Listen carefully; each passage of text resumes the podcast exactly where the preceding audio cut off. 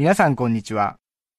安住紳一郎の日曜天国、アシスタントディレクターの田中健志郎です。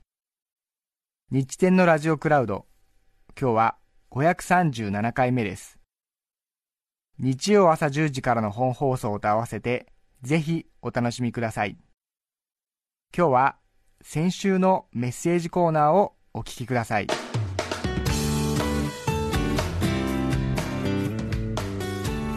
それでは今日のメッセージテーマこちらです。私の勝手な思い込み。館林市よしこさん52歳女性の方からいただきました。ありがとうございます。ありがとうございます。私の勝手な思い込み。ずっとモグラはサングラスをしていると思い込んでいました。幼い頃から見ていたアニメーションの影響でしょう、はい、都会育ちでしたが群馬県の農家に嫁いできて初めて本物のモグラを見た時の衝撃もちろんサングラスなどしているわけもなくネズミのような顔でした。ただとりあえずモグラの手は薄ピンクでアニメ通りでした、うん、妙に納得をいたしました。館林市の方。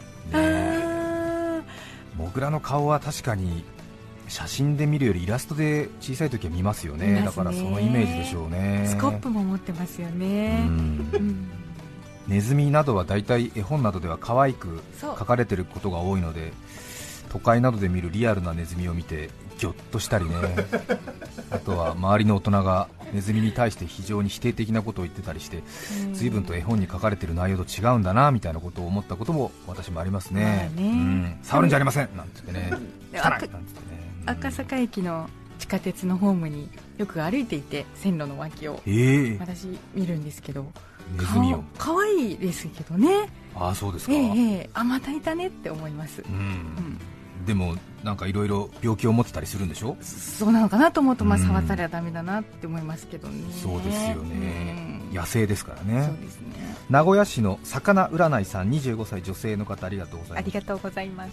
私の勝手な思い込みですが私は「みだり」という言葉を右と左を合わせた言葉だと思っていました。あみだりね。みだりだか。みだりに。みだりに。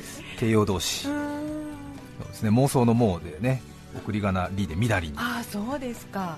ひらがなですか、ね、確かに。適当だってことですか、うん、みだりという言葉を右と左を合わせた言葉だと思っていました。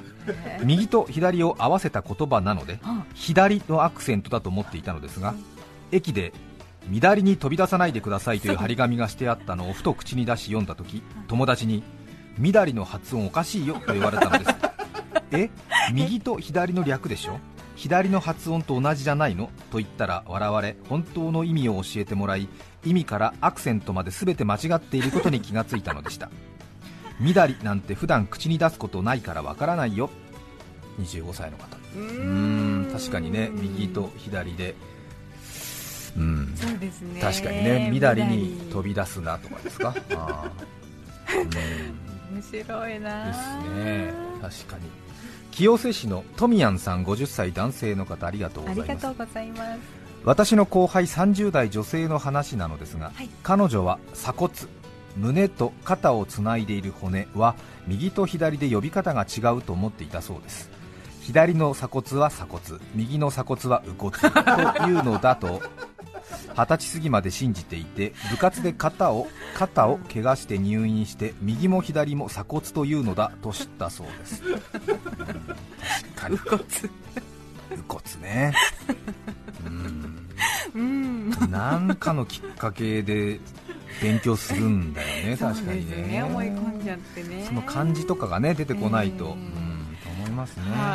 そうですね。鎖って書くもんねつくば市の恵子さん51歳女性の方からいただきました。ありがとうございます。ありがとうございます。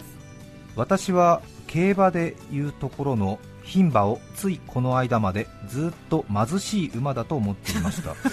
このこの話なんか前も聞いたことあるな。同じ人かな。牝馬のレースはいわゆるサラブレッド以外の馬たちが走るレースと思っており競馬を始めた友人にやっぱり心情的に血統症のついていない牝馬応援しちゃうよねみんなと言って絶句させ 本当の意味を説明してもらい顔から火が出る思いをしました。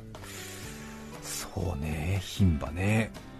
オスメス馬は牛辺の土と火をかけますもんね牝馬ね。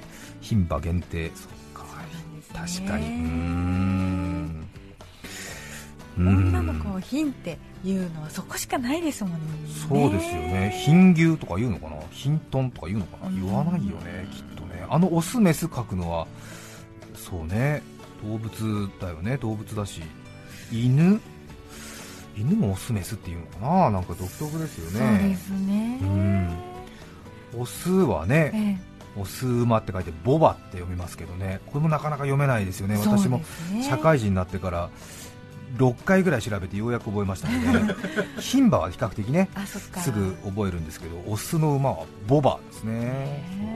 社会人になってからたくさん何回も調べて覚えたのは私このボバと実の姉と書いて実子って読む、ね、これはなかなか。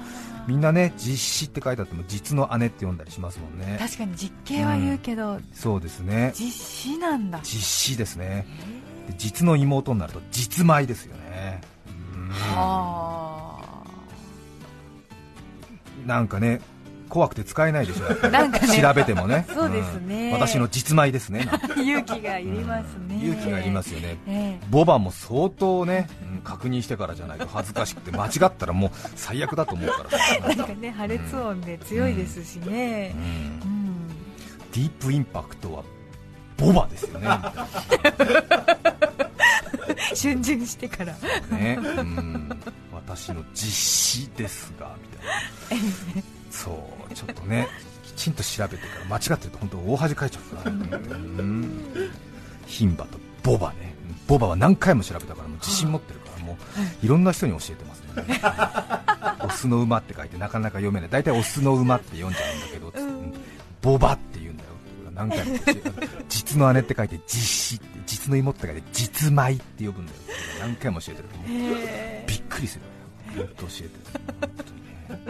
る1回2回3階もよく行ってるね。最近ほらあの数女子難しいですもんね、はい、若い人は大体1フロア2フロア33階建てだと1階、2階、3階って濁らないんだけど、ね、なんか数女子正しくは濁るんだって、それでねなんかいろいろ厳しく言う人もいるじゃない、でも大体すいません3階でおりますとか言うと3階っつってみんなに教えてあげる 嫌な人みたい。でもなんかずっと言われてるからさえー、そうなんだ、3階なんだって。3階ですね、うん、だって。はい。いろいろね厳しい世の中ですから皆さんもね覚えてくださいね。ボバ実施3階。実米。実米。イカ燻製さん女性の方ありがとうございます。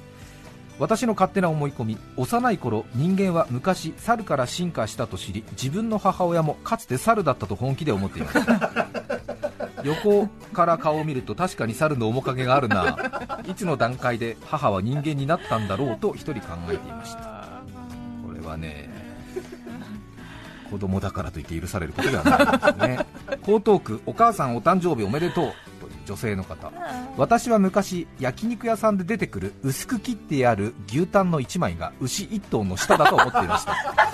1皿6枚くらい乗っているので6頭分の下だと思い込んでいます。確か板橋区のくしゃみ GPS さん41歳女性の方ありがとうございます。私は小さい頃高校野球を見ていてサイレンが鳴るとあーと大人の女性が暑い中毎年頑張っているんだと本気で思っています。稲城市のうなぎサンドさん43歳女性の方。相撲の取り組み直後にスローモーションで流しながらその取り組みを解説しますよね、はい、私は幼い頃同じ取り組みを力士が再現しているのだと思い込んでいましたすごいね。すごいです白岡市のにゃーの根も出ないさん31歳女性の方ありがとうございます。私の長年の勝手な思い込みといえばルパン三世のルパンと銭形警部の関係性、はい。作中でルパンは銭形警部のことをものすごく慣れ慣れしいトーンでとっつぁんと呼びます、はい、そのため子供の頃から私はああ親子かと当然のように思っていました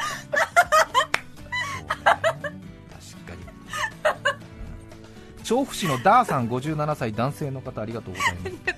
私の勝手な思い込みは野球のヤジでピッチャーノーコンだよとありますがそうねノーコントロールですよね。ストライク入らない。ピッチャーノーコンとありますが私は濃い紺濃紺だと思っていました。顔面蒼白を通り越して顔面濃紺かなりのダメージだ。体調が悪そう。そこまでして使命を全うしようとする人間の強さ。幸せになってほしいと思っていました優しい。ね。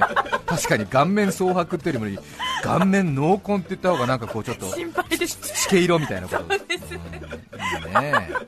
先週3月4日のメッセージコーナーをお聞きいただきました。それでは今日はこの辺で失礼します。安住紳一郎の日曜天国立てば腰痛座れば腹痛歩く姿は悲惨です。季節の変わり目ご自愛ください。TBS ラジオ905954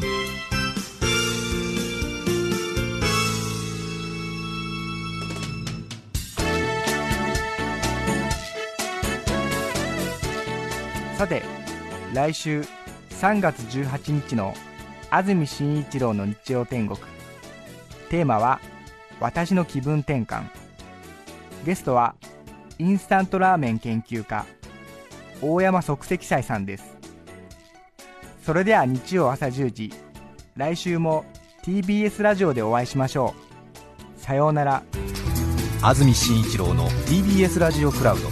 これはあくまで試供品皆まで語れぬラジオクラウド。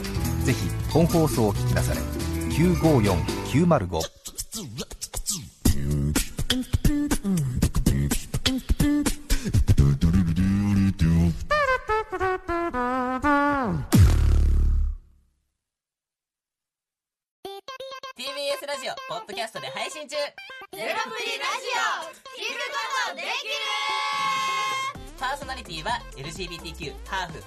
ズなどめちゃくちゃ個性的な4人組クリエイターユニット午前0時のプリンセスです。ゼロプリラジオ。